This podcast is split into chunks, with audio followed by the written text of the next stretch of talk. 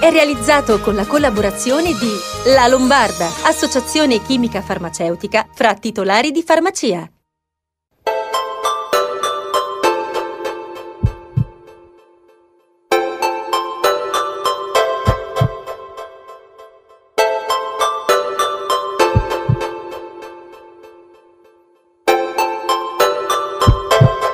Ben arrivati a Sei in Salute, una nuova puntata e mi piace ricordare le parole di Papa Francesco che qualche giorno fa eh, ha detto in questo periodo eravamo scioccati e oggi siamo stremati. Effettivamente è proprio così. È un po' una sensazione che abbiamo tutti, quella di non aver potuto magari vedere i nostri cari per la seconda Pasqua consecutiva, poi ci sono anche i ragazzi e tutte le attività economiche un po' ferme, quindi cerchiamo e speriamo che le cose cambino velocemente. Cerchiamo di tenere duro, eh, di indossare le mascherine e il distanziamento fino a che riusciremo a vaccinare ovviamente il numero maggiore di persone in modo tale che eh, si riesca a eh, debellare questa pandemia e finire questa eh, problematica grossa che abbiamo avuto per tutto quest'anno con il Covid-19. Passiamo subito eh, la parola a Lorella che qua, vedete qua a fianco a me, ma siamo in due studi ben distanti purtroppo. Cercheremo poi piano piano o presto di ritornare in studio insieme. Grazie Paolo e ben arrivati a tutti e sì, hai detto bene, sono già collegata con i prossimi due ospiti che vedremo tra pochissimo perché prima facciamo partire un contributo che abbiamo ricevuto sul nostro numero di WhatsApp. Eh, buongiorno, ho visto la trasmissione su Telenova di Sail Informa mh, sull'alimentazione per i malati di rene e complicanze dell'anemia. Volevo chiedere se era possibile riprendere il tema perché l'ho trovato molto interessante e anche molto utile per tutti quanti i pazienti. Grazie. Grazie mille a Alessandro Nardino per il suo messaggio che ci dà lo spunto per riprendere il tema della malattia renale cronica, della quale abbiamo parlato qualche settimana fa in collaborazione con la SIN, la Società Italiana di Nefrologia, e daremo ulteriori informazioni. Avevamo accennato alla problematica nutrizionale per quei oltre due pazienti che in Italia sono affetti da insufficienza renale, una delle malattie croniche più diffuse, purtroppo in continua progressione anche a causa dell'invecchiamento della popolazione. E per parlarne ci ha raggiunto il professor Antonio Santoro, direttore del Comitato Scientifico ANET, che è l'Associazione Nazionale Emodializzati, Dialisi e Trapianto ONLUS e past president della SIN. Ben arrivato professore. Grazie a voi tutti. Professore, ci aiuta a mettere a fuoco la malattia renale cronica nei suoi vari stadi? La malattia renale cronica è una malattia estremamente diffusa. Si calcola che in Italia dal 7 al 10% della popolazione generale ha una malattia renale. Naturalmente ci sono degli stati di gravità che partono da uno stato molto lieve, che è lo stadio 1, fino ad arrivare agli stadi 4-5 che invece precedono la dialisi, cioè la cosiddetta terapia di carattere sostitutivo, perché abbiamo la fortuna di avere il rene artificiale che è in grado di supplire almeno in parte alla funzione dei reni nativi. La malattia evolve in vari stadi e gli stadi più critici sono appunto gli stadi verso quarto, quinto, quando la funzione renale tende quasi a zero del tutto. Infatti molti pazienti non urinano quasi più e quindi bisogna fare un supporto artificiale per depurare. Quando il paziente è a rischio di anemia da malattia renale cronica e quali sono i segnali? E ci può spiegare cos'è l'anemia da malattia renale cronica rispetto all'anemia, quella che conosciamo tutti? L'anemia per definizione è una riduzione del numero dei globuli rossi e del contenuto di emoglobina nel sangue. Questo vale per la popolazione generale e per il paziente con insufficienza renale. Il paziente con insufficienza renale però molto più di, della popolazione generale va incontro ad anemia perché i reni svolgono un'importante funzione nella produzione dei globuli rossi, soprattutto perché producono un ormone che si chiama l'eritropoietina che va a stimolare le cellule progenitrici del midollo osso, sono quelle che poi producono i globuli rossi cosiddetti maturi come tali. L'anemia insorge anche questa negli stadi terminali, quando comincia la grande intossicazione cosiddetta uremica, quindi verso la fase finale della, della malattia, e può avere un'incidenza estremamente alta perché colpisce il 40-50% dei soggetti che arrivano alla dialisi. Quali sono le difficoltà del percorso diagnostico ed è vero che l'anemia viene spesso intercettata in fase di dialisi e perché? Purtroppo perché spesso, soprattutto certe volte il medico di famiglia, eh, quando un paziente ha un'insufficienza renale, attribuisce una serie di sintomi come quelli dell'anemia, che sono molto generici perché sono un'astemia, una fatica, la fatica anche a respirare, quella che si chiama la dispnea, l'irritabilità, attribuisce tutto alla malattia renale.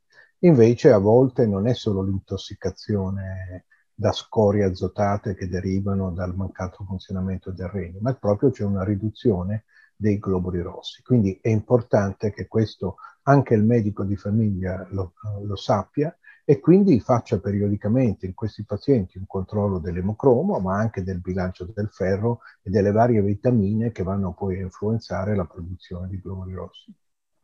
L'aspetto nutrizionale del paziente con anemia da malattia renale cronica può portare a malnutrizione ed allora è fondamentale che si metta a punto una vera e propria terapia nutrizionale che, se ben disegnata e su misura per il paziente, può procrastinare la fase della dialisi grazie anche alla sua componente ipoproteica. Non si parla più di dieta, ma si parla appunto di terapia nutrizionale perché è una vera e propria terapia cioè in grado di procrastinare quello che è l'inizio della dialisi, quindi risparmia la funzione del rene. Qual è il significato di questo? Cioè riducendo le proteine nella dieta si riduce il carico di lavoro dei reni, perché i reni eliminano tutte le scorie che provengono dalle proteine, in particolare dalle proteine animali. Quindi lavorando meno, in pratica durano di più. Quindi è fondamentale la dieta. Bisogna stare attenti perché se questa dieta viene esasperata può nascere invece una malnutrizione, come diceva lei, si chiama malnutrizione calorico-proteica, cioè il paziente comincia a perdere peso ma perde anche muscoli e questo non va bene, per cui ci vuole l'apporto sicuramente di un dietista o di un nefrologo esperto che riesce a fare una dieta calibrata sul paziente, sul suo peso, sulle sue necessità, anche sulla sua qualità di vita, su quelle che sono le sue attitudini. Però questo è fondamentale per risolvere in parte i problemi legati appunto sia all'anemia sia allo stato di intossicazione renale. Quindi non si può pensare di decidere in autonomia che cosa si deve o non si deve mangiare, ma ci si deve affidare a un esperto nutrizionista o dietista che in accordo con voi specialisti programma una dieta ad hoc per ogni paziente rispetto alle sue caratteristiche. Ha perfettamente ragione, cioè facendo da sé si rischia di fare male perché è molto importante, perché siamo in uno stato di malattia, non è come la dieta diciamo dimagrante semplice, quindi cioè, i reni in quel momento non stanno funzionando.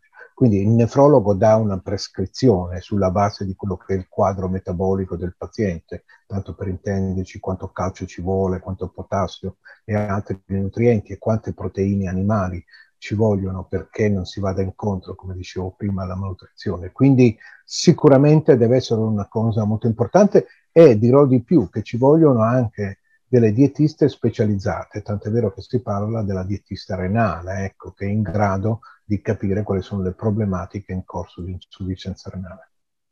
Bene, professor Santoro, grazie per essere stato con noi. Grazie a lei, grazie a tutti voi e spero di aver in parte esaurito quelle che potevano essere i suoi dubbi e le curiosità dei pazienti.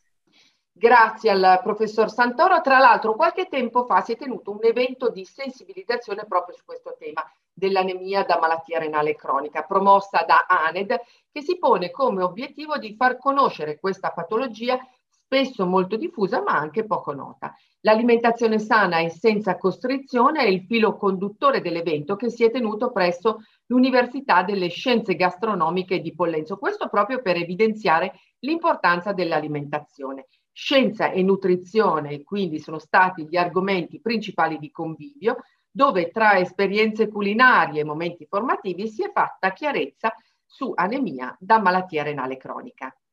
E per parlarne abbiamo collegato con noi il dottor Giuseppe Vanacore, presidente ANED, che come ho detto è l'Associazione Nazionale Modializzati Dialisi e Trapianto Onlus.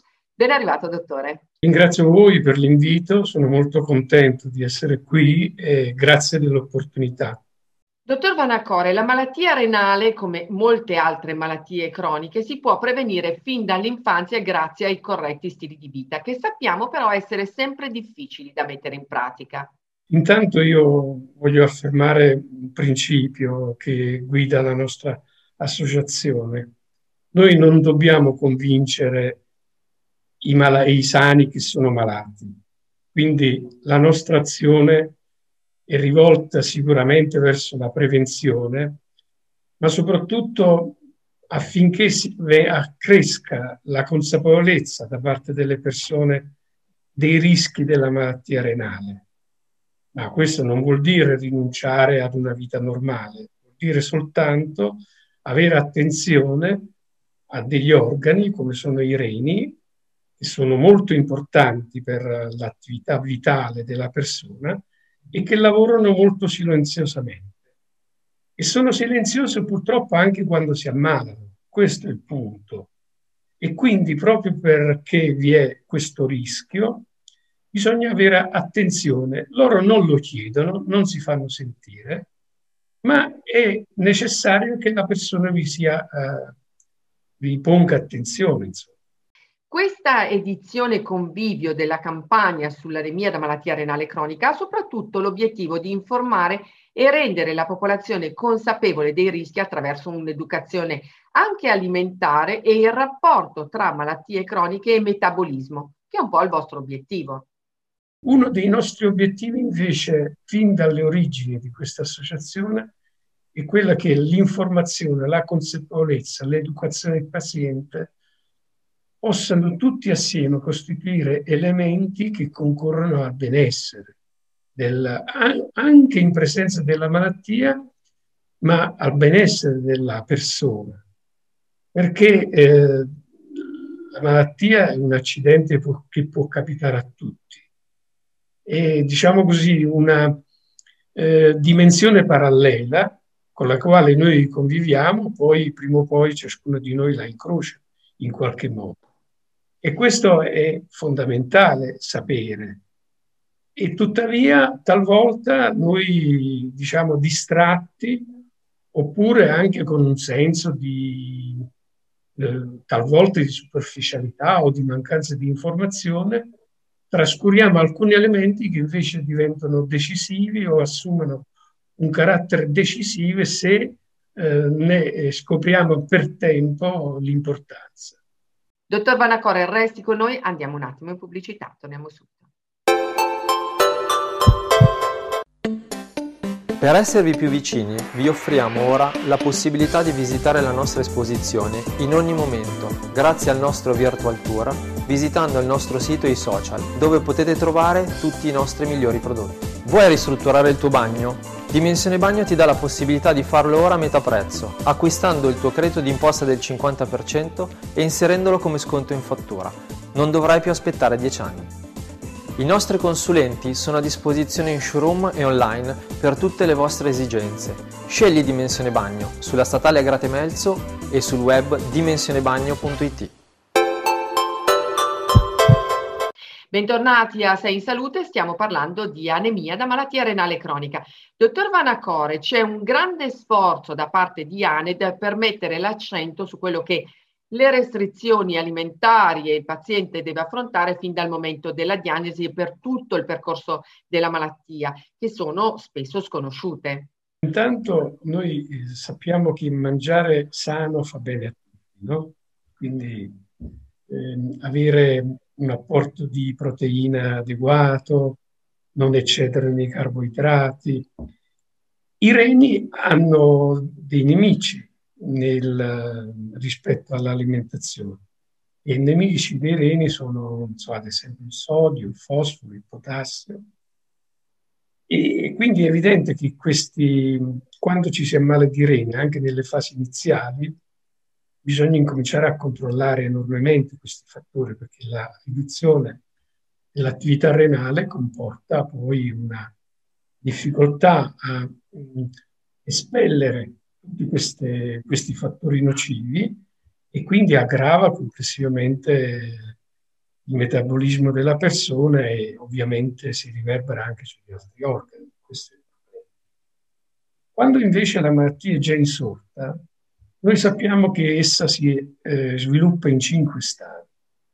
Quindi vi sono cinque stadi, non è che si arriva subito alla dialisi allora è evidente che ciascuno di questi stadi diventa fondamentale affrontarlo anche con un'alimentazione corretta e soprattutto avere la consapevolezza che una produzione minore di eh, globuli rossi, e quindi comporta poi una, dire, una carenza eh, nell'organismo e quindi si manifesta l'anemia, è evidente che ha la necessità di essere integrata in qualche modo.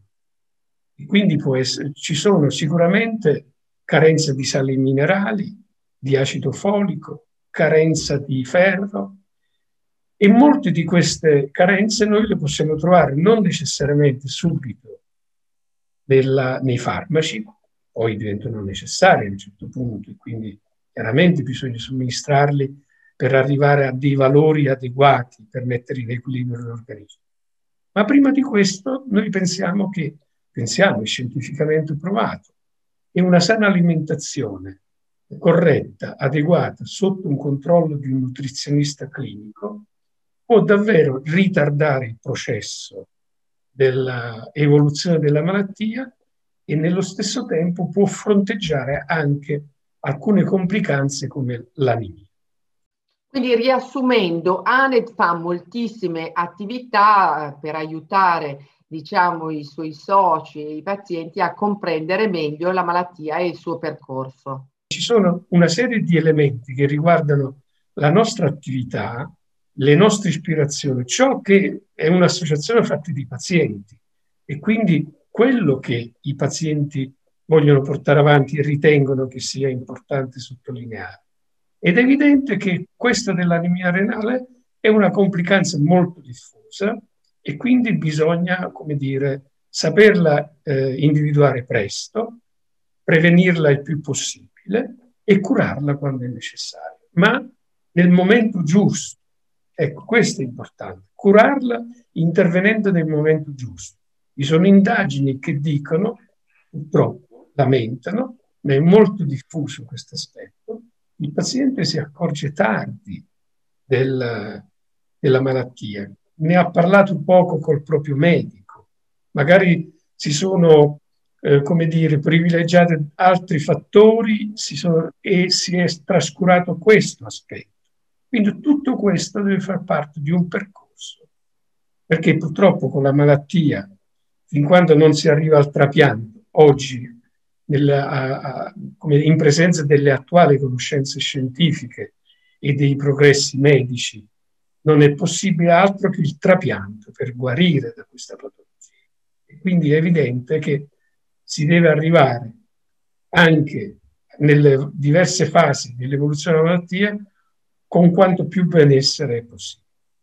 Dottor Banacore, grazie mille per essere stato a Sei in Salute, vi auguriamo buon lavoro e come lei ben sa noi siamo sempre vicini alle associazioni pazienti. Grazie a tutti voi davvero per questa occasione vi saluto. Mi piace questo modo di fare le domande tramite Whatsapp che ci mandano il video, eh, comunque i vostri eh, messaggi arrivano, arrivano tramite la pagina Facebook ormai è eh, seguitissima eh, quindi vi invito anche ad andare a vederla perché Lorella tutti i giorni posta qualcosa, qualche clip nuova, qualche cosa di nuovo, quindi andate tranquillamente a vederla. Vedete sei in salute davanti, eh, è quello l'indirizzo molto facile. Ci spostiamo un attimo e come vedete a fianco a me appare la dottoressa Anna Rosa Racca, presidente di Federfarma Lombardia, che salutiamo e ringraziamo per essersi collegata con noi. Buonasera dottoressa. Saluto a tutti. Dottoressa, ho visto i risultati di un'indagine sulla farmacia che vorrei svolta da Cittadinanza Attiva Lombardia insieme a Federfarma Milano Monza e Lodi, quale, eh, dalla quale emerge che le farmacie sono promosse da 9 cittadini su 10 e questo grazie alla presenza sul territorio che vi rende un punto di riferimento che in quest'anno di pandemia è stata più importante che mai. Intanto devo mm, ringraziare Cittadinanza Attiva con la quale da sempre collaboriamo perché loro degli, eh, fanno sempre delle indagini con tutti i cittadini che per noi sono molto importanti e, e Montefarmaco che ci ha aiutato a fare questa, questa ricerca. Allora le domande mh, che sono state fatte erano fondamentalmente tre, le domande che Cittadinanza Attiva ha fatto ai cittadini, ai malati e ai pazienti. Allora, cosa ne pensavano delle farmacie? Diciamo quindi quanto era il gradimento della farmacia. La seconda domanda era sapete le farmacie che servizi fanno? E la terza, diteci cosa vorreste che le farmacie facessero. Queste erano le tre domande. Devo dire che queste domande i farmacisti ci hanno premiato nel primo caso, mh, mm, grandemente premiato, quindi nove cittadini su dieci hanno avuto soltanto delle buone parole, hanno dato dei giudizi positivi sulle farmacie, sia in termini naturalmente di professionalità, che è quello che a noi interessa di più, ma anche in termini di cortesia, in termini di accessibilità, di orario dei lavori, anche e soprattutto di, di orario di aperture, anche proprio in quest'anno ancora più importante della pandemia. Quindi diciamo pienamente mh, mm, promossi sulla prima domanda. Sulla seconda domanda, i cittadini eh, contenti diciamo, di tutti i servizi che le farmacie fanno, e sto parlando del CUP, quali le prenotazioni, sto parlando della telemedicina, quindi l'elettrocardiogramma, l'Olter e, e anche l'autoanalisi, molte altre cose, Invece i cittadini contenti, diciamo, di quello che facciamo, però ci hanno detto ma non le sappiamo, quindi spesso, diciamo, ci hanno accusato di fare poca comunicazione su questo. E questo penso che assolutamente abbiano eh, assolutamente ragione. Adesso noi stiamo facendo nelle nostre app che sono disponibili sui nostri siti che vanno anche sui telefonini, quali sono le farmacie aperte, quali servizi danno, se per esempio fanno i tamponi, se faranno le vaccinazioni, insomma, però dobbiamo comunicare, comunicare molto di più e questo è un impegno che ci prendiamo, però anche ai cittadini io dico chiedetecelo, eh, chiedetecelo quindi perché naturalmente quindi poi scrivetelo a quella farmacia, a questo, a quest'altro, insomma, io penso che noi facciamo veramente tanti servizi, quindi è giusto che le persone lo sappiano. Forse dovremmo metterlo meglio in vetrina, forse dovremmo attaccare dei cartelli ai muri della farmacia. Insomma, dobbiamo comunicarlo, quindi chiedetecelo come ripeto perché è importante sapere i servizi che fa la farmacia sotto caso comunque tutte le farmacie. La terza domanda era quella, avete bisogno di altri servizi? Quali servizi vorreste che le farmacie, vorreste dalle farmacie lombarde? E devo dire che ci hanno dato già dei buoni, dei buoni hanno detto le cose che in effetti anch'io penso che bis- sulla quale bisogna lavorare. Intanto il ritiro dei referti, esperti di analisi è troppo importante, lo facciamo già in alcune parti eh, della Lombardia, ma non lo facciamo in tutte le farmacie lombarde. Questo è sicuramente un impegno. Il pagamento del ticket, quindi diciamo uno prenota il CUP, sarebbe bello pagare anche il ticket in farmacia, anche questa è una cosa su cui dobbiamo lavorare. E infine la scelta e revoca del medico, che è un'altra delle, delle cose secondo me molto importanti, che sarebbe molto utile che le farmacie facessero. Insomma, degli impegni per il prossimo futuro, però insomma in questo momento servizi le farmacie fanno sono tanti, quindi chiedetecelo e certamente noi cercheremo di comunicarlo meglio. Dottoressa, c'è un dato dell'indagine che vorrei commentare con lei. Il più critico, diciamo, riguarda l'informazione sulla possibilità di effettuare accertamenti diagnostici per il cuore, come l'ECG, con modalità in telecardiologia, considerando anche i moltissimi decessi per patologie cardiovascolari, ci dà qualche informazione in più su questa opportunità? Sicuramente noi dobbiamo salvaguardare la nostra salute, non dobbiamo sottovalutare nessuna Uh, niente. E quindi diciamo mi raccomando è molto meglio un esame in più che non uno in meno Quindi anche nel cardiovascolare spesso e volentieri, anche nella terapia che il medico dà, spesso e volentieri a volte la sottostimiamo, prendiamo farmaci in maniera non corretta, ne prendiamo di meno di quello che servono. Insomma, quindi bisogna assolutamente invece farlo in maniera ehm, precisa. Quindi noi ci siamo, tante vite abbiamo salvato anche facendo un elettrocardiogramma e come dicevo alcune volte, altre volte, diciamo quante, quando il medico referta ci dicono immediatamente all'ospedale. Quindi insomma è troppo importante, venite in farmacia e fate questi esami, fate questi servizi perché ehm, per ora sono, sono a pagamento, però insomma io penso che sia molto importante. Dottoressa, abbiamo tre domande per lei. Una è arrivata proprio stamattina eh, in, in, nella nostra redazione, nella nostra email, eh, ma l'ho trovata spesso anche in rete in questi giorni e riguarda la vaccinazione ovviamente. Gentilissima dottoressa, eh, cosa pensa della possibilità di vendere ai singoli i vaccini contro il Covid in farmacia così da alleggerire i costi per il Servizio Sanitario Nazionale? Potrà mai avvenire in futuro? In questo momento non può avvenire perché questo vaccino è comprato dallo Stato, avete visto le polemiche di questi giorni, di qualche regione che vuole comprarlo, no, questo vaccino quindi è comprato dallo Stato, dato alle singole regioni e quindi non è e non sarà in vendita al pubblico. Io poi sono, non lo so se magari succederà fra un anno, fra due anni e se questo vaccino poi sarà messo a disposizione, sarà anche pagato sempre dallo Stato, ma si potrà anche comprare per chi lo vorrà comprare sempre su ricetta medica perché i vaccini si comprano sempre con ricetta medica. Eh, me lo auguro, io dico sempre che anche tante volte nelle campagne vaccinali contro, per i vaccini anti-influenzale, io penso sempre che sarebbe molto più facile renderlo mutuabile con la ricetta del medico, del nostro medico curante per due o tre mesi all'anno e sarebbe tutto molto più facile, più semplice. Mi auguro quindi che si possa andare verso una semplificazione mm, per renderlo più vicino vicino ai cittadini per renderlo quindi un farmaco subito a disposizione. Dottoressa Racca, le scrive Anna, gentilissima dottoressa, grazie per questo spazio. Sono allergica al polline da sempre e devo dire però che con la mascherina quest'anno i disturbi sono meno forti del solito. Ma le chiedo, potrò fare il vaccino senza problemi? In questi ultimi due anni, l'anno scorso e adesso quest'anno, eh, le persone che sono allergiche hanno sofferto di meno da questo punto di vista, perché stare a casa e la mascherina li ha protetti da, e quindi anche noi abbiamo avuto molto meno richieste di farmaci antistaminici. Quindi ehm, forse in questi giorni magari qualcuno sta iniziando a chiedere un collirio oppure anche un farmacemio, però nettamente di meno rispetto al solito perché non possiamo andare in giro, non possiamo andare in un giardino, possiamo fare, non possiamo fare una passeggiata ma dobbiamo starcene a casa. Eh, il vaccino però lo potrà fare, lo dovrà fare e lo deve fare e non c'entra niente con le allergie. Una domanda sulla quale si discute molto eh, in questi giorni riguarda il passaporto sanitario. Un telespettatore le chiede cosa ne pensa. Penso che sia veramente una buonissima cosa.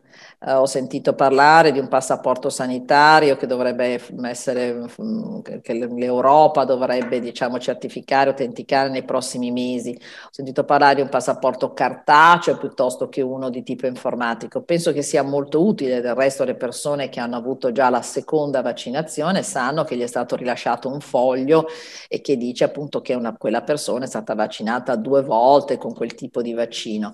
Quindi penso che sia assolutamente molto utile. Del resto io dico a tutti di, costru- di entrare nel proprio fascicolo sanitario elettronico, di ai- farsi aiutare se uno non è capace dal farmacista, proprio perché ognuno di noi abbia... Mh, molto semplicemente all'interno del fascicolo sanitario tutte le cose, tutti i farmaci che ha, ha, preso, tutte le visite che ha fatto, tutti gli esami che ha fatto e quindi ci sta anche bene il passaporto sanitario.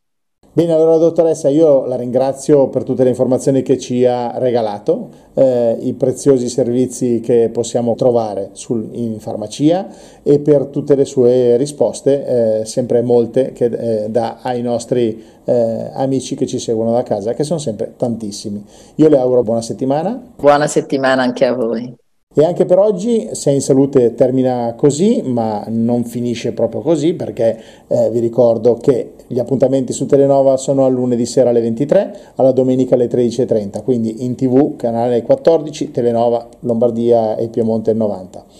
Eh, poi se volete sentire eh, o vedere Sei in Salute trovate tutto sulle pagine social YouTube, ci sono le puntate, sulla pagina Facebook dove trovate tutte le clip, i commenti e anche delle cose inedite perché Lorella tutti i giorni pubblica qualcosa sulla pagina Facebook, quindi potete anche fare le vostre domande poi, eh, a cui risponderemo in, in trasmissione con i nostri esperti e poi la possibilità di sentirlo anche di sentire la trasmissione Sei in Salute in podcast, quindi Spotify, Sei in Salute, trovate anche le puntate in, solo in audio con i, tutti gli specialisti. Io vi ringrazio eh, sempre, siete sempre tantissimi, ringrazio Lorella, ci vediamo la prossima settimana. E grazie mille a Paolo e speriamo di poterci incontrare presto. Grazie ai telespettatori e alle telespettatrici per essere stati con noi.